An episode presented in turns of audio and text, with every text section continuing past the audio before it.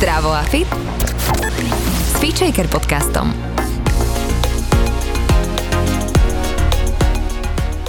Ahojte, krásny deň vám všetkým, ktorí ste spolu s nami. Dnes tu mám zaujímavého hostia, psychologa Karola Kováča. Je to zakladateľ Inštitútu stresu v Trnave. Vítajte. Ďakujem pekne, dobrý deň. My sa dnes budeme rozprávať najmä o vyhorení, ale samozrejme, keďže ste zakladateľom Inštitútu stresu, tak aj o strese. Vy mávate stres? Teraz napríklad, keď ste si sem sadli? Tým, že nemám veľmi v obľúbe kamery, tak áno.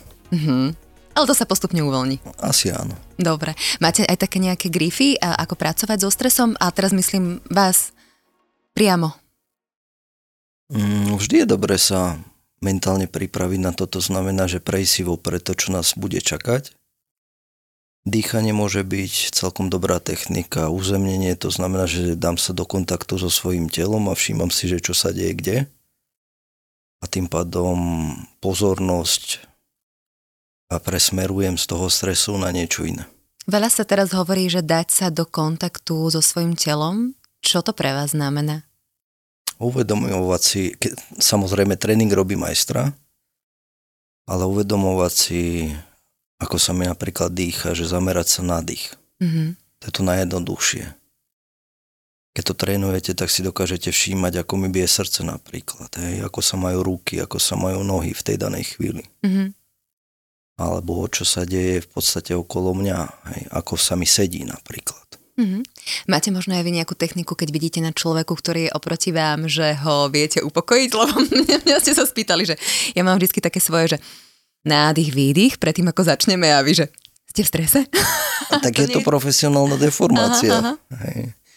No učím, tak ja z okolností vediem aj Danku Bartekovú, momentálne svetovú jednotku v strelbe a presne tam sa často učíme na základe jej pozorovaní, že čo by mohlo byť ešte efektívnejšie na to, aby v tom danom okamihu mohla byť koncentrovanejšia a zároveň, keď nepodáva výkon, aby dokázala vypnúť a ukludniť sa. Tak prezraďte, keď vás tu takto máme, niečo o Danke, že čo jej pomáha pracovať so stresom a s čím má možno najväčší problém?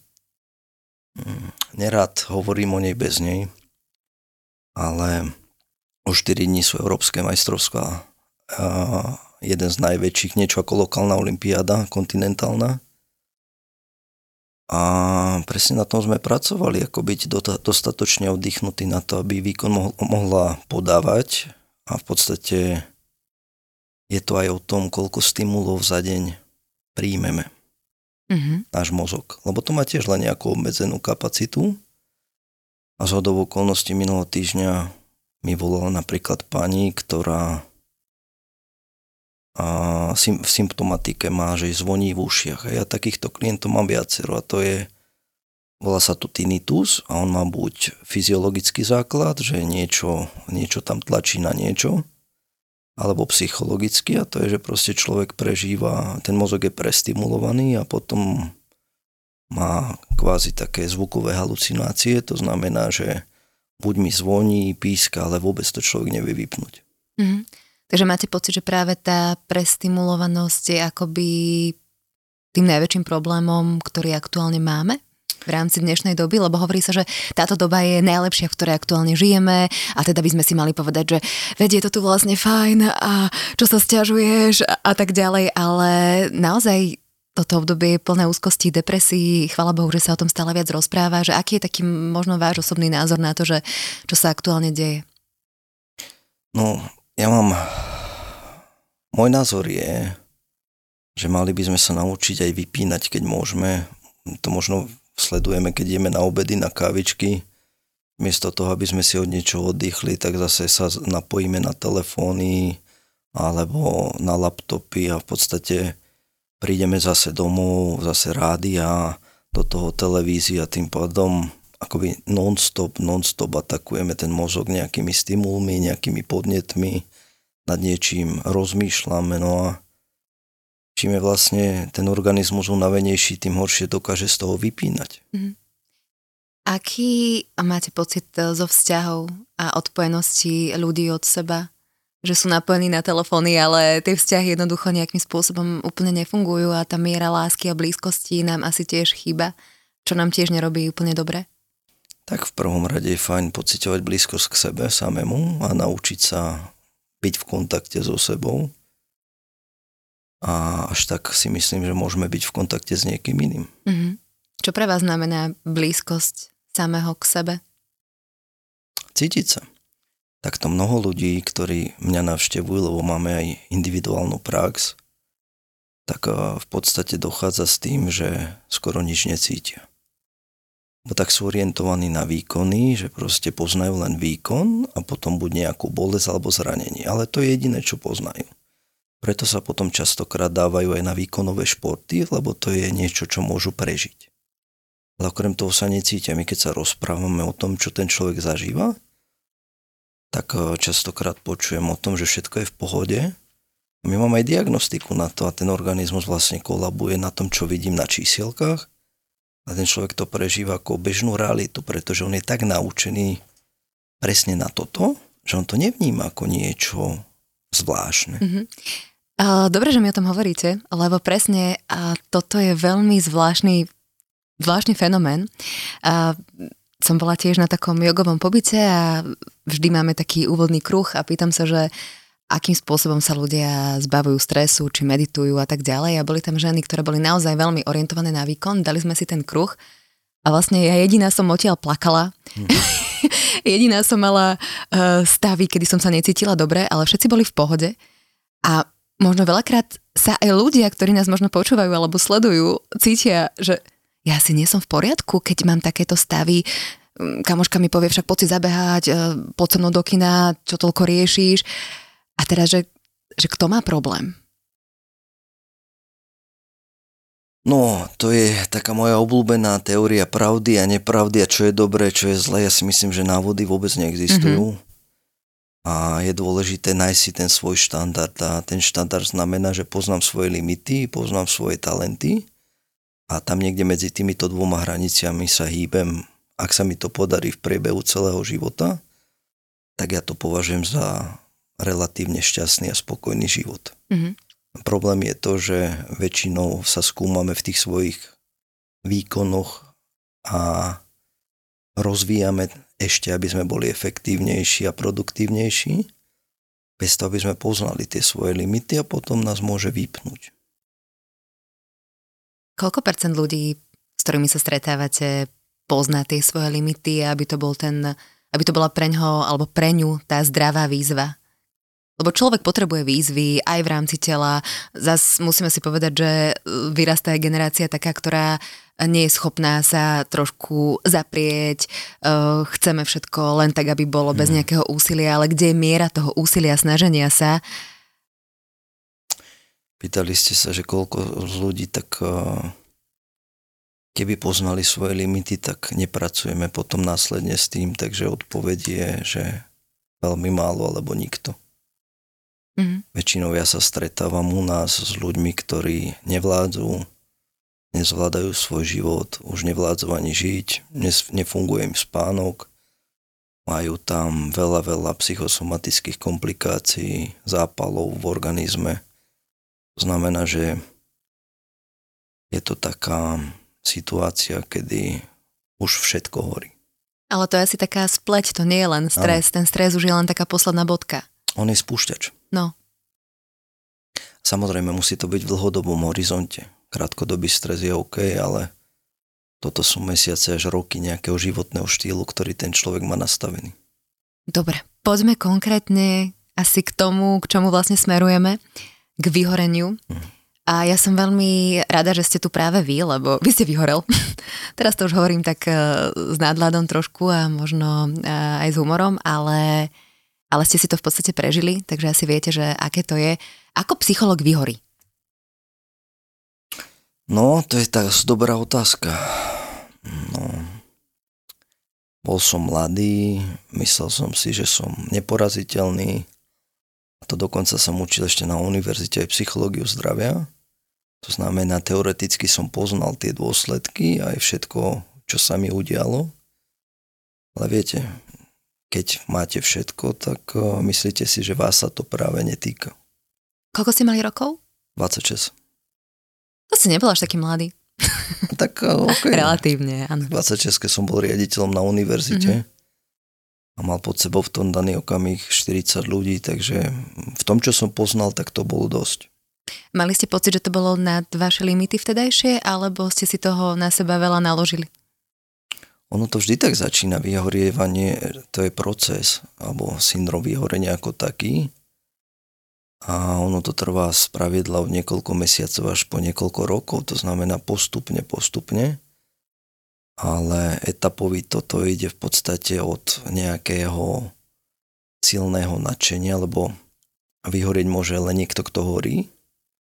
Pokiaľ sa len väziem v práci a mám iné ambície ako byť produktívnym, tak tam sa veľmi ťažko môžeme baviť o syndróme vyhorenia, zase na druhej strane.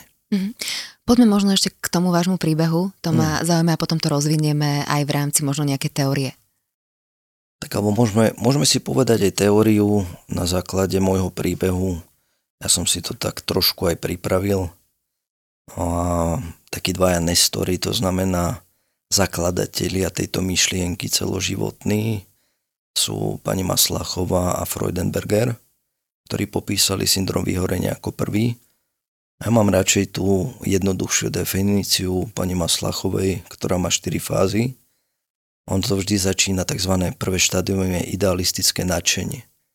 To znamená, že poviem na mojom príklade, skončil som univerzitu a veľmi veľa vecí sa mi nepáčilo aj v tom vyučovacom procese a zrazu som mal pocit, že mám moc nad tým, aby som toto zmenil.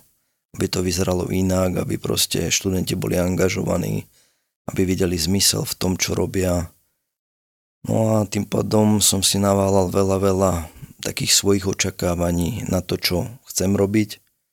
Časom sa mi udialo to, že dokonca som bol zmenený v pozícii na projekťáka, takže zrazu som sa stretával s šikovnými a múdrymi kolegovcami a hľadal peniaze na tie všetky vízie, ktoré som mal. To znamená, extrémne ma to bavilo. A nevadilo mi vôbec x hodín byť v práci, venovať sa tomu aj cez víkendy. No a potom prišlo toto je to prvé obdobie.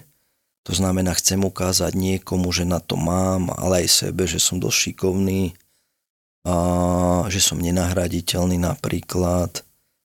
Je to normálne, alebo vychádza to z nejakého komplexu menejcennosti, alebo čo je tá zdravá miera v tom opäť? Zdravá miera, to je tiež dobrá otázka, čo je zdravá miera, ale myslím, že sú to určité také vzorce, ktorým veríme. Alebo určité také potreby, ktoré máme, ale niekedy nie sú uvedomelé. A to môže byť, potreba uznania, potreba, moci byť niekým, ale aj potreba toho, že mám na to, hej. No a za to si môžete dať vlastne čokoľvek a v mojom prípade to bolo, že som chcel zlepšovať proste proces a chcel som, aby to vyzeralo inak. A v niektorých projektoch sa mi to aj darilo, len potom pomaličky prichádzate do druhého obdobia, ktoré sa volá, alebo do druhej etapy, a to je emocionálne a fyzické vyčerpanie. A zrazu si začnete uvedomovať, že požiadavky, ktoré sú na vás kladené, nejaké pomyselné, buď moje vlastné, alebo organizácie, začínajú prevyšovať vaše možnosti. To znamená, že už si človek začína reálne uvedomovať, koľko toho je. A ja som vtedy používal, nemal som, ako je teraz moderné v organizáciách, mať mentora alebo staršieho kolegu. Proste ja som sa cítil, jak niekto, kto bol do toho hodený a mal sa naučiť plávať. A už začínate cítiť takéto vyčerpanie, hej, že príde víkend a už to nedospíte. Alebo spíte aj 10 hodín a zase sa cítite unavený. Aj na výkonnosti to už človek cíti potom, že robí viac chýb, veľa dlhšie mu veci trvajú, začína byť menej trpezlivý, len ja som používal takéto čarovné, že potom si oddychnem, že toto ešte urobím a potom, toto si urobím a potom. Lenže, no a tým pádom sa hecnete ešte viacej. Nebuď padavka, poď, pridaj. Áno, a očakávate, že to potom proste príde. Že ja som si potom už začal uvedomovať, že to je jedno, koľko toho urobím, vždy tam prídu nové maily, vždy tam budú nové porady. No a a zrazu idete do vyčerpania. Stresová rovina alebo rovnica je vždy o tom, že niekde sa vyčerpávam a potom by som mal priestor, kde by som mal načerpať. A preto je to rovnica. Takže to, čo som ja žil vtedy, tak to bolo o tom, že extra veľa zodpovedností, rôznych očakávaní, úloh, multitaskingu a tým pádom som išiel do čoraz väčšieho vyčerpania. Mm-hmm. A potom ideme do tretej fázy a to bolo vlastne obdobie, kedy sme mali dokončiť projekt, ktorý mal meškanie pol roka. To znamená ročné meškanie za pol roka. Hej. To znamená, ja ako riaditeľ v tom danom okamihu som musel začať tlačiť na svojich kolegov, im sa to samozrejme nepáčilo. To znamená, že deadliny nie vždy boli rešpektované, vznikalo tam zbytočné napätie a rôzne tie konfliktné situácie proste už vyvozovali do takého ako keby cynizmu a to je vlastne tretia etapa, začína presne týmto. Taká dehumanizácia, to znamená, vy sa odpájate presne z kontaktu od seba, už vidíte len tie úlohy, všetko, čo robíte, sa zrazu začína meniť na nejakú sériu monotónnych činností. To znamená, predtým, ako som sa tešil do práce, tak už teraz som vedel, že prídem, ja neviem, o 7 ráno, som tam do 5 a skončí to a potom zase som si vedel predstaviť, čo sa tam robí, nerobí, koľko mám hodinu, kedy učiť, ale bez nejakého väčšieho emocionálneho zapojenia. V podstate niečo ako človek stroj. Mm-hmm. Ale zároveň pre túto fázu, lebo už si uvedomujete, že máte hodne problémov sám so sebou, tak ide taký sarkazmus a cynizmus proste v tých vzťahoch začína vládnuť. To znamená, človek si fakt reálne začína myslieť, že ostatní sú nekompetentní a blbci a proste keby mi vymenili tým, tak to ide oveľa lepšie. Hej. Mm-hmm. A vyústilo to do štvrtej fázy asi? No a už potom ja som obmedzil kontakt v podstate mal som sekretárku v tom danom okamihu, to znamená len na mailovú komunikáciu. Lebo nevládzete asi? Áno, a nechcete hlavne riešiť, máte kúsok energie a vy si už uvedomujete, že máte len kúsok energie a už sa vám nechce ísť do konfliktov ani nejakých vysvetľovaní 5-krát to isté, pretože už viete, že proste toho nemáte veľa, že proste urobím 3 takéto stretnutia a ja nemám z čoho žiť do konca dňa. Dobre, a keby ste vám to potom vyústilo do choroby? Áno, to si pamätám. Na to sa nedá zabudnúť. Od mája, niekedy 1.7. myslím, že áno, bola dovolenka. A ja som od začiatku roka si kúpil už meter a začal som strihať aj jak vojak. Každý jeden deň. Puha. Až do tej dovolenky. A to ma tak potešil každý večer, že proste už o jeden dielik menej a menej a menej. No a 1.7. prišla dovolenka, ja som išiel v podstate na stredné Slovensko pozrieť rodičov a ako to býva, keď ten kortizol začne klesať, tak ten rozklad sa zrýchluje, to znamená, že už v aute som mal veľmi nepríjemné pocity, normálne pod mnou stekal, prišiel som domov, vyšiel som hneď na pohotovosť, bol mi identifikovaný pásový opar, ako náhle nasadili antivirotika, tak imunita skolabovala celá.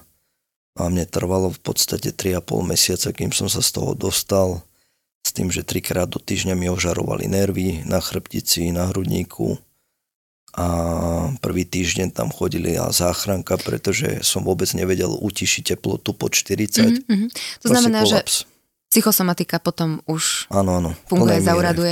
A vlastne sám ste si vedeli akoby identifikovať, že áno, vyhorel som. Nevedel som si identifikovať, to bolo strašne rýchle, si vezmite, že vlastne prídete domov a na druhý deň máte nad hlavou záchranárov a to bolo tak rýchle, že aj adaptovať sa na to, že čo sa vlastne deje, to proste vám nedáva zmysel. Jasné, ale sú tam tie príznaky asi už predtým, nejaké také alarmy? Nerešpektujete to nikdy nerešpektujete, mm-hmm. Vy ste v nejakom vlaku rozbehnutom a vidíte už potom len po úlohách, hej, že čo musím v tom dni urobiť, ale to je to odpojenie, že vôbec nevnímate, čo sa deje s vami. Ako by ste to robili teraz? Skôr ostatní vám povedia, lenže to je zase niečo, čo je potom prúser, pretože oni vám začnú hovoriť, ako vyzeráte, ako ste pribrali, aký ste strhani, no a čo to robí s vami? No jasné, že vás to ešte viacej nahnevá a tým pádom človek sa má tendenciu zase izolovať aj z tých všetkých vzťahov a toto je tiež príznačné pre vyhorenie, proste najskôr sa stiahnem zo vzťahov s priateľmi a kamarátmi, potom so záujmom so záujmov a potom sa sťahujem už aj v rámci rodiny. Mám potrebu byť sám. Mm-hmm. Ako by ste to robili teraz? Čo, vyhorel? Ako by som teraz vyhorel? Ako môže sa stať, môže sa určite asi stať aj opakované vyhorenie, ale ja to myslím teraz veľmi tak úplne na prvú, bez toho, aby ste sa nad tým možno úplne príliš zamýšľali, že kde ste sa možno mali stopnúť, alebo akú máte teraz rutinu, aby sa vám to už nestalo, lebo asi to bolo dosť závažné na to, aby ste trošku zmenili svoj životný štýl. No, paradoxne nemenil by som nič, pretože keby sa mi to nestalo, tak neprehodnotím život a keby sa to nestalo, tak nikdy nevznikne Inštitút stresu. Hej. Takže to bola tá myšlienka, ktorá prišla na základe tejto skúsenosti a samozrejme proste som musel prekopať celý životný štýl, pretože to vidím aj na klientoch. Mám ľudí, ktorí vyhoreli 3-4 krát a mysleli si, že vlastne to, čo sa im deje, je kvôli niekomu. Vždy je to kvôli niekomu. A v podstate zmenili prácu a stalo sa to zase. To znamená, že pokiaľ ja ten svoj mindset nejakým spôsobom neporozumiem si prečo a čo sa tam deje, tak sa mi to opakuje. Mm-hmm. Je vyhorenie len v rámci pracovnej oblasti? No od roku 2022 je to už aj akoby oficiálnou diagnózou a je vlastne definícia, je to stres, nezvládnutý stres na pracovisku. Takže z tohto pohľadu sa to týka práce, ale ja mám skúsenosť, že nie je to len o práci. Navštevujú ma mamičky na materskej. Vlastne vyhorieť sa dá proste z čohokoľvek, kde tomu veríme, že je to jediná naša oblasť života, ktorej máme venovať priestor a čas. Mm-hmm. Znamená, napríklad potrebujem byť perfektná mamina, hej. A tým pádom, čo to je? To znamená, to je non-stop práca, pretože raz sa musím deťom venovať, raz musím poriadok, lebo však to nemôžeme žiť v bordeli, potom rozvíjať aktivity a tak ďalej. Keď som na to sama, tak vlastne v nejakom bode, bez toho, aby som si od toho oddychla, tak sa mi môže stať to, že normálne vyhorím z toho, že mám dieťa. A tie obrazy, ktoré mi potom donesú tie mamičky, tak to sú niekedy vyvolávajú strach. Obrazy, myslíte teraz aké?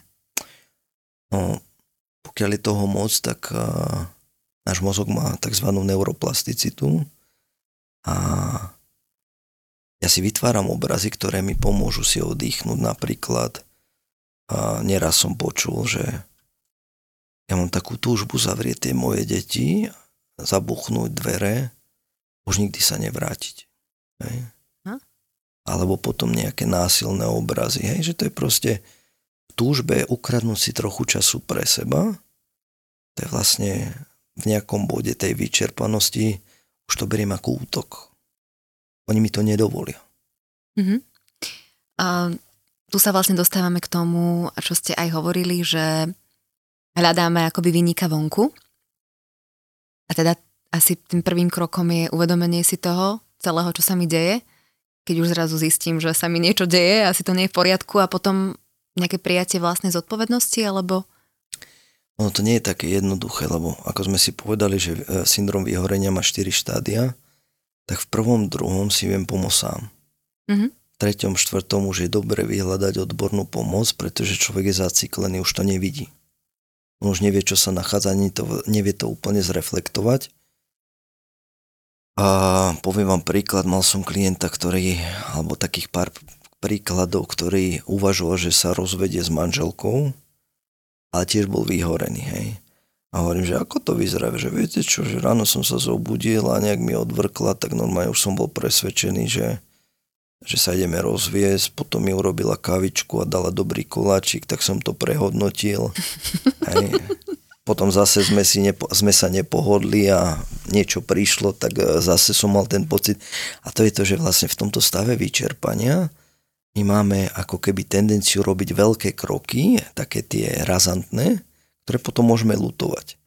Takže Hej, a vždy si myslím, že je to niekto iný. To znamená, jedna z prvých vecí, na ktorých pracujeme, je prijatie individuálnej zodpovednosti, že ja za to môžem, že som vyhorel, nie ostatní. Mhm. Sú nejaké typy ľudí, ktorí sú náchylnejšie na vyhorenie? No, sú to typy ľudí. Čo mám skúsenosť, tak sú to perfekcionisti, pretože v tom dni máme 100% energie a perfekcionista si myslí, že má 700%. Idem do roboty a musím byť 100% zamestnanec, prídem domov, potrebujem byť 100% partner, na 100% všetko upratané. To znamená, že všetkému dávam príliš veľké úsilie, no a tým pádom som vždy vyčerpaný. Takže perfekcionisti nám vychádzajú vždy na tom horšie a dokonalosť neexistuje. A potom sú niektoré profesie, v ktorých ľudia ako keby majú vyššiu tendenciu vyhorievať. A to sú zdravotníctvo, keď s lekármi robíme, tak tam to je hodne pomáhajúce profesie, učitelia, administratíva. Tak toto sú asi také najčastejšie povolania, kde si to všímame. Keď sme teda pri tej práci, naozaj, že čisto práci, tak aké faktory ovplyvňujú to, že človek vyhorí? Určite to môže byť individuálne, ako ste spomínali, že je perfekcionista a tak ďalej, ale určite aj tá firma, nie že by mala prijať zodpovednosť, ale by mala akoby robiť nejaké také kroky, aby tí ľudia sa cítili fajn a trošku sa možno o nich viac starať, tak poďme možno aj k tým firemným veciam, ktoré by sa možno mohli zmeniť, na čo by firmy mali myslieť, aby im teda zamestnanci nekolabovali, nehoreli. No a tu je veľký kameň úrazu. Ja sa teším, keď sme založili inštitút v 2015, tak mnohé témy boli tak zľahka brané, ale teším sa veľmi, že ľudský kapitál sa stáva skutočne kapitálom. A už aj firmy si uvedomujú, že keď im produktívni a šikovní ľudia ochorejú, odídu, lebo jedna zo symptómov vyhorenia je častejšia fluktuácia, ale zároveň aj dlhšie dlhodobé čerpanie PN, aj to znamená, ten človek vypadne. A čo môže robiť možno zamestnávateľ, tak to je určite napríklad neprimeraný časový tlak, to znamená, že dostávajú ľudia veľmi veľa úloh a všetky majú prioritu ASAP. Hej. Tak dostihový kôň proste a vy chvíľku alebo nejaký čas to dokážete zvládať, ale už potom našťastie fakt nie sme stroje, tak ono sa to ukáže, ten deficit.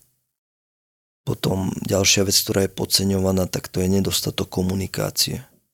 To znamená, niečo sa deje, a tá podpora, ktorú môže dostať ten človek v tej danej chvíli, keď sa niečo deje, tak môže byť presne pre ňoho niečo, čo potrebuje, alebo zároveň môže byť o tom, že zamestnávateľ lepšie porozumie, prečo robí, čo robí, aj že proste možno ho odľahčiť, možno mu nejak pomôcť. Častokrát sa stretávam s tým, že práve keď zamestnanci odvahu nazbierajú, tak skutočne tá podpora príde, či už zo strany šéfa, alebo nejakých konzultačných služieb, či je to už coaching, psychológ. Ktorý... Chcete teraz nabrať odvahu, akože sa ozvu? Že... Áno. Uh-huh. A to súvisí zase s psychologickým bezpečím. Že keď bude tam dôvera v tom vzťahu a cítim sa bezpečne na to, aby som o sebe rozprával, alebo aj nie. Uh-huh. A keď to tam nie je, tak proste raz sme boli na školení, to boli vodiči autobusov. Oni mi nie my sme robilo to proste iná firma, ale feedback bol, že my vieme, že sme vyhorení, ale nemôžeme to povedať zamestnávateľovi, lebo nás vyhodí. OK. Ako ste to riešili? Nejako, ja som bol len účastník, ja som prišiel pozrieť, že ako to funguje a o čom je to školenie, takže tu som nemal žiadnu rolu, žiadnu úlohu. Jasné, ale teraz myslím úplne ľudský a prirodzene, že ako ste sa na to pozreli ako človek, teraz nehovorím nejaké papierové analýzy alebo štatistiky, ale okay. Že čo by ste na to jednoducho povedali? Bolo mi to ľúto a v podstate určite tam nebol robený trojstranný kontrakt, to znamená presne zadávateľ je zamestnávateľ a keď aj na niečo prídeme, my to robíme vždy, keď na niečo prídeme, tak je dôležité, aby tie výsledky vlastne boli určené na to, aby sa podporil ten tím alebo tí ľudia a v podstate k tomu, aby sa z niečoho dostali a nie aby boli perzekúvaní za to, že sa zúčastnili nejakého procesu. No a toto tam nebolo zabezpečené určite. A tak myslím si, že asi vo veľa firmách to takto funguje, že ľudia sa boja aj celkovo, možno ešte stále panuje také nízke sebavedomie u ľudí. No, nie sú takí asertívni. Súhlasím, častokrát aj neviem, čo sa so mnou deje, to je fakt. To je úplne, že fakt. Ale zase zároveň, alebo jedna z vecí ďalších, ktorá môže podporovať vyhorenie zamestnancov, je nejasnosť roli. Hej, že proste síce tvoja pozícia je takáto, ale urob aj tamto, hento, tamto aj ja. Zrazu ten človek úplne má z toho chaos, že čo je to prioritné, na čo má pracovať, alebo má niekoľkých šéfov, ktorí mu dávajú protichodné zadania. Mm-hmm. To je veľmi, veľmi dobrá cesta k vyhoreniu. To znamená, že keby som k vám prišla ako človek, ktorý je nespokojný s prácou, teraz sa so mnou rozprávate a vám poviem, že toto sa mi deje, som nespokojná a nikto ma nepočúva, zároveň mám strach, aby som nestratila prácu. Ako mi viete možno poradiť, alebo ako ma viete naviesť? Zároveň toto všetko si ako keby uvedomujem, lebo mám pocit, že som vnímavá k sebe, len predsa len tie kroky možno neviem urobiť z nejakého strachu, alebo... No, to zase máme príliš málo informácií na to, aby sme... Ja to dávam ako úplne, že príklad akože do života. Aj. Určite by sme sa bavili o tom, o hodnotách vašich, o zmysle, ako to, čo robíte, súvisí s tým zmyslom. Aké sú tam motívy, prečo sa to nedá. Tu som ako keby na toto možno chcela naraziť, že my riešime prácu. Ale človek by si mal v prvom rade asi poriešiť, čo naozaj chce, lebo tá práca je len istá časť toho celého koláča, ktorý máme. A keď sa asi zameriame len na tú prácu, tak to nie je život. Môže to byť život, keď ja častokrát hovorím klientom, že my nerobíme nič iné, len ich učíme vedomejšie žiť. To znamená, že viem, prečo robím, čo robím, viem, aká zodpovednosť vyplýva z toho, ale viem, čo to znamená aj pre mňa. A toto, keď sa podarí poskladať, tak to neznamená. Práca môže byť veľmi, veľmi hodnotná, pretože v nej sa odzrkadľujú moje hodnoty. To znamená, to, čo je pre mňa dôležité, tak ja tam žijem. Mm-hmm. Len keď sa asi zameriame len na prácu, zabudame aj na nejaké vzťahy, aj na citové väzby, aj na ďalšie aspekty, ktoré vytvárajú ten náš život, tak mi to ja hovorím úplne za seba, mi to príde smutné, nie? No a ja v tomto nemám úplne ako keby optiku, že čo je, to vidíte, to je to, čo je dobre, čo je zlé, pretože mám fakt, že tisíce hodín s klientmi rôznymi a ja vždy si myslím, že je dobre to, čo funguje tomu človeku a tým dvom ľuďom, tak to je dobre. To, že to mne nedáva zmysel, je to v poriadku. Preto hovorím za seba. Hej. Preto aj vás, ako keby sa vás pýtam, že možno nech vkladáte ten váš osobný názor, ako to máte vy. Ja ako to mám ja? Okej, to je iná otázka. No tak pre mňa je dôležité, aby práca bola a to zároveň je to možno odpoveď aj na predošlú otázku, že ako prevencia voči vyhoreniu, tak pre mňa je dôležité, aby bola práca len jedna z nôh, na ktorých stojím. A mal som tam aj iné silné nohy. Vy hovoríte o nohách, ja hovorím o koláčoch. No, áno, každý má svoje. Áno, každý má svoju metaforu. Hej. Veľa sa hovorí aj napríklad o kompenzácii. Hej, že napríklad niekto veľa pracuje hlavou a potom potrebuje ísť do tela. Čo si myslíte o týchto kompenzačných mechanizmoch? No ja som fanda systémiky, ale aj systemického výcviku. A jeden z takých zákonov alebo pravidiel, ktoré tam funguje, že všetko má 100%. To znamená, že s takouto metrikou, keď sa na veci pozráme, ľudia, ktorí extrémne veľa pracujú, vždy sa stretnem s tým, že majú extrémne kompenzačné mechanizmy. To znamená, že buď sú to adrenalinové športy, alebo je to alkohol, alebo sú to drogy, milenci, milenky. Ako náhle povolíme z tej práce, tak zrazu aj tá potreba extrémnej kompenzácie klesne. To je napríklad to, čo ste spomínali, že veľakrát človek, ktorý je možno pred vyhorením alebo už horí, tak priberá, lebo potrebuje si nejak tú energiu doplniť. Mm-hmm. No.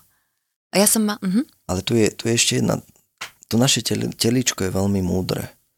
No a v podstate v týchto stavoch vyčerpania zase môže to byť o tom, že stres zajedám, takže tam môže byť ďalší nejaký vzorec, ktorý beží. Ale človek, keď je vyčerpaný, tak normálne sa mu v mozgu aktivuje jeden hormón, ktorý sa volá grelín, a vtedy potrebujeme rýchlu energiu. No a čo je rýchla energia? Tie najnezdravšie jedlá, sladkosti, cukríky, proste čokoľvek, čo nám máme po ruke. No a toto je potom následne to, prečo človek extrémne začne priberať. Mhm. Čo ďalšie sa možno deje na úrovni mozgu, na úrovni nášho tela a možno ešte pred vyhorením, lebo vy to viete merať, nie? Vy to tam máte pekne všetko zaznamenané. Áno, to je vždy, preto začíname, volá sa to, že komplexná diagnostika, ale keby sme chceli ísť, tak to je vlastne fakt, že celá plejada, to čo žijeme, to sa zrkadlí aj v našom tele vždy. Hej? Keď je to toxické, tak aj to sa zrkadlí proste v tom telíčku. To znamená, keď pôjdeme od hlavy, tak problémy s pamäťou, zapamätávaním, lebo jeden z tých ako keby definícií syndromu vyhorenia, tak je to emocionálne, kognitívne a fyzické vyčerpanie. To znamená všetky tri úrovni. Tu sa nadýchla. No. A to znamená, mám problém s pamäťou a zapamätávaním, vypadávajú mi veci, mám problém s koncentráciou, myslím na jednu vec a už mi tam hlava beží 3, 5, 7... Potom aj taký vlastný úsudok, ja sa neviem vlastne rozhodovať. Normálne paralýza rozhodovacia. Čo mám robiť, že ja vlastne neviem, čo je dobré pre môj život v tom danom okamihu. Potom, keď ideme, problémy so spánkom, a to je aj taký dobrý ček, keď si chce človek skontrolovať, ako to má. Častokrát sa stretávame s klientmi, ktorí proste majú problémy so spánkom, a to sú také dva prípady. Jeden, že zavrem oči a beží mi to v hlave, a druhý, že sa aj pravidelne v noci zobúdzam a už myslím na to, čo ma čaká. Mm-hmm. Ale ten prvý prípad je v podstate o tom, že ja keď mám ten deň tak naplánovaný, to sú takí majstri plánovania, že nemám ani čas na to, aby som sa spojil s tou svojou emóciou, tak kedy príde ten čas? No večer zavrem oči a vtedy sa spájam, a preto mi to tam celý ten deň šrámotí a beží. A keď ideme do toho, čo meriame, tak vlastne všetko to stresové v nás spravuje autonómny nervový systém. On je súčasťou centrálneho nervového systému a on má vlastne dva podsystémy. Jeden je ten stresový, to je sympatikus. Keď sa aktivuje, tak vtedy vlastne sa do krvi voľne adrenalín, kortizol, noradrenalín. No a účelom toho všetkého je byť čo najpozornejší, taký najbdelejší, aby som vyriešil nejakú situáciu a mal by som sa vrátiť späť do rovnováhy. A to návratové do rovnováhy, to je zase parasympatikus. No lenže keď ja toto akoby pružím denne veľakrát a veľmi veľa dní, tak sa stáva, že ja už vlastne nevládzem ísť do toho stresu, a čo je horšie, sa neviem sa vrátiť ani do normálu, to znamená do tej rovnováhy. To znamená, ideme k emóciám. Človek je oveľa podráždenejší, výbušnejší. Apatický asi aj. A to už potom asi v tom 3. štádiu, ale zo začiatku je to o tom, že taký stav nabudenia, že sa neviem vypnúť, alebo proste neviem oddychovať, cítim sa preťažený. Mm-hmm. A preto mi to začne lieskať niečo na nervy. Keď ideme na telíčko, tak veľa krát to sledujeme, vysoký tep, alebo vysoký tlak, a to je to, že tá parasympatikus ma nevládze vrácať už späť. Hej. Mm-hmm. No, takže, a potom, keď ideme do ochorení, tak vlastne taká tá symptomatika je, že som chorlavejší, môžem byť ako predtým, alergie, intolerancie prichádzajú. Niečo, čo nás má zastaviť. No ale toto si nevšímame tiež. Hej. Potom buď závrate dostávam, to zase vertigo sa volá, to tiež človek môže mať zo stresu alebo v tomto stave extrémneho preťaženia, že sa mi začne točiť hlava. Mm-hmm. Migrény. Mm-hmm. A hlavne, kde to vidíme, že proste človeka vždy bolí tu vpredu hlava, pretože to je prefrontálny kortex, to je centrum racionality a to keď preťažujeme... To tam celé vyhára tiež. Áno. Tam sa z toho parí. Takže tých symptómov je hrozne veľa. A potom dochádza k poklesu činnosti imunitného systému a to zase súvisí so zápalovými procesmi ako takými. Keď sme pri tom tele, tak aj sexualita? To je napríklad pod vplyvom extrémneho stresu. Teraz sa nebavíme o vyhorení, ale o strese. Tak muž si môže navodiť, a to už musí byť extrém, až erektilnú dysfunkciu. A u žien je to o tom, že menštruačný cyklus je úplne rozhádzaný alebo odíde. Mm-hmm. Ja som mal klientku, ktorá nemala menštruačný cyklus 7 rokov. Vôbec ma to neprekvapuje. Hej, je to tak. Problémy s počatím, to tiež sme niekoľkokrát riešili, že proste... Ale aké je to telo múdre, nie? Je. Lebo ako môže taká žena počať, ktorá nie je v pohode, vysporiadaná so sebou, emočne, fyzicky? No, s tým súhlasím, ako my sme takí fandovia vedia a výskumu, no to má aj svoju logiku. Si vezmite, že dieťa, pokiaľ je plod, tak v podstate je to pre matku parazit. A ona keď nemá energiu pre seba, tak telo sa bráni počatiu, pretože by to nemuselo prežiť. To znamená, preto sa dejú všetky tie procesy. On veľakrát je o tom, že mám tu list... to-do list všetkého, čo by som chcela, ešte tam dám dole dieťa.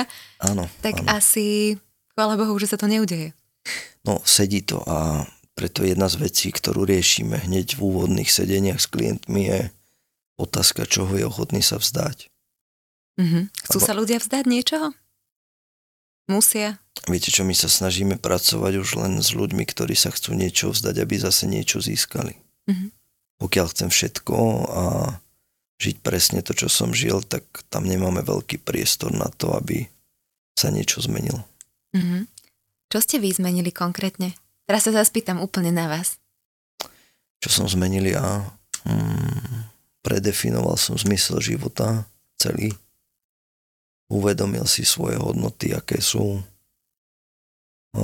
Začal sa venovať tomu, čo mne robí konkrétne dobre a nachádza si na to čas.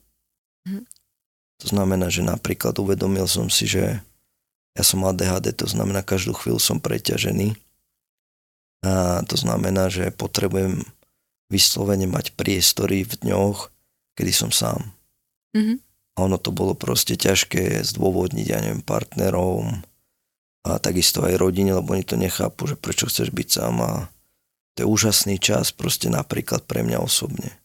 Čas v prírode, potom viem, že o sebe, že mám rád aj adrenalín, to znamená, našiel som si aktivity, ktoré mi robia dobre, to sú zjazdy na bicykloch. A vyselektoval ľudí, ktorí mi dávajú zmysel, to znamená také tie kvalitné vzťahy a stretávam sa s nimi v voľnom čase a oddelil, ja mám také pravidlo, napríklad, že prísne oddelujem prácu od osobného života. To znamená, že iný okruh ľudí sa nachádza v jednej sfére a v druhej. Mm-hmm. A neprepájam to. Nemáte takých ľudí, že niekto vám je sympatický? Ja teraz nemyslím vzťahovo, partnerský, ale myslím naozaj ľudský a nejdeme večer von. No pokiaľ sa bavíme o individuálnych sedeniach, tak o čo by to bolo stretnutie iné ako v tom kresle? Aha, vy to máte vlastne takto, hej, že to je... rozumiem. Mm-hmm. To znamená... Ja som myslela možno ešte v rámci tej univerzity alebo v rámci inštitútu, akože ešte neprepájate. Ale takto áno, takto s kolegami samozrejme, že ideme takto občas som to aj myslela. Na obed, aj po kecaci, ale viete, tam máte tendenciu ako keby sklznúť do tých pracovných vecí. Mm-hmm. Áno, tento čas, ktorý popisujete, je pre mňa pracovný čas. Ale také, že cez víkend ideme niekam, tak tam mám úplne iných ľudí. Ešte jedna vec ma zaujíma a prebrali sme naozaj takéto stresové. ale veľakrát ľudia vyhoria aj, hovorí sa to, že z nudy. Jednoducho, ja neviem, robia prácu a majú pocit, že nenaplňajú svoj potenciál. To sa tiež veľa ľuďom deje. Že ja neviem, keď by ste nejakého astrofyzika dali zápas, tak asi jednoducho nebude spokojný. To bol taký extrémny prípad, ale poďme sa možno aj tomuto trošku povenovať. Ale pozor, toto nie je syndrom vyhorenia v angličtine, to je burnout, o čom sa bavíme teraz. A to je bore-out, to znamená, že som znudený. A on má podobnú symptomatiku ako vyhorenie, ale tam je presne, pokiaľ sa bavíme o nejakej schéme, to je schéma medzi stresom a výkonom, tak vlastne tuto je práve opačný pól, to znamená, že moje možnosti ďaleko prevyšujú požiadavky prostredia. A tým pádom sa nudím.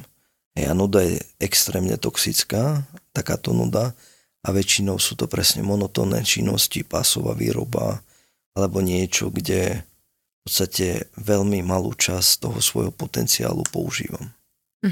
Stretávate sa s tým často? Takýchto ľudí ja nepoznám. Nie? Že naozaj len takých, ktorí idú. Áno, tí vysokovýkonní sú moji klienti. Ako dlho trvá, kým sa človek dostane z toho vyhorenia? No, to je dobrá otázka. V prvom rade je to o individuálnej zodpovednosti, lebo nieraz človek očakáva, že vy ho z toho dostanete. Hej? A zase, ako dám tomu prioritu, tak v podstate tak rýchlo sa mi aj darí. Samozrejme, pozor, keď sú tam už také, že pridružené problémy psychosomatického charakteru, tak je to zložitejšie. Ale spravidla od tých 3 mesiacov do roka. Stretli ste sa aj s niekým, ako ste mi spomínali už v úvode, že vyhorel 3-4 krát. To ako je možné? Že sa fakt ten človek nepoučí, alebo kde stále robí tú istú chybu?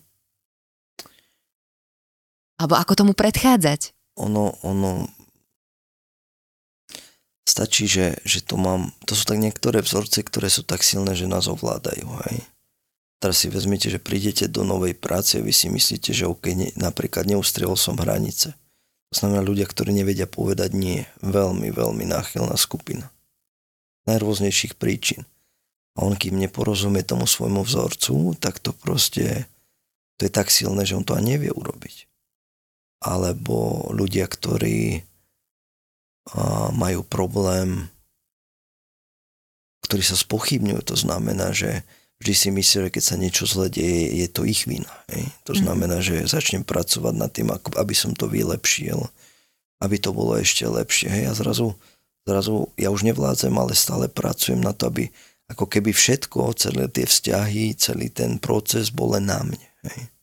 To znamená, preberám zodpovednosť zase v systémike, je to tzv. Parentifikovaný človek, to znamená, on je rodič všetkých. A potom to môže byť o tom, že práca, ktorú vykonávam, je jediná oblasť v mojom živote, ktorá ma definuje. Hej, to je môj zdroj istoty, je to môj zdroj bezpečia, je to môj zdroj statusu. A vy teraz, keď človeku poviete, že ako skončí, tak on vlastne príde o niečo, čo ho definuje. Ako sa potom pracuje s tým, keď človek je ochotný vyskočiť z toho, čo ho definuje? Ako vediete tých ľudí? K čomu? Čo im ukazujete, že pozri sa, máš aj iné možnosti? No, v prvom rade sa snažíme presne ten kontakt. Keď sa pýtate na proces, tak vždy je to o tom, že u nás to funguje tak, že stabilizujeme ten organizmus, pretože keď on nevládze, tak žiadna zmena nie je možná. Proste nie je. On nevládze ani tú zmenu realizovať, alebo je veľmi nestabilný. Hej? Že raz príde v nejakom stave, na budúce v nejakom, takže možno to znie divne, ale prvý krok je to, aby sme ho mali stabilného. Či psychicky, či emocionálne. No a keď už je stabilný, to znamená má energiu, tak potom robíme za rôznym mindsetom. Hej, aby si začal čoraz viac. A to je zase ten kontakt so sebou. To znamená spájame ho so sebou, aby jedna z vecí, ktorú robíme, je aj coaching a ja som presvedčený, že mnoho tých odpovedí my máme v sebe. Všetky, hádam. No niečo je dôležité, ako keby psychoedukácia, že vedie čo, prečo, ako, ale keď už to človek má navnímané, tak verím tomu, že dokáže si ten život postaviť sám, hej, že má tú kompetenciu. Samozrejme, bavím sa o zdravej populácii. Mm-hmm.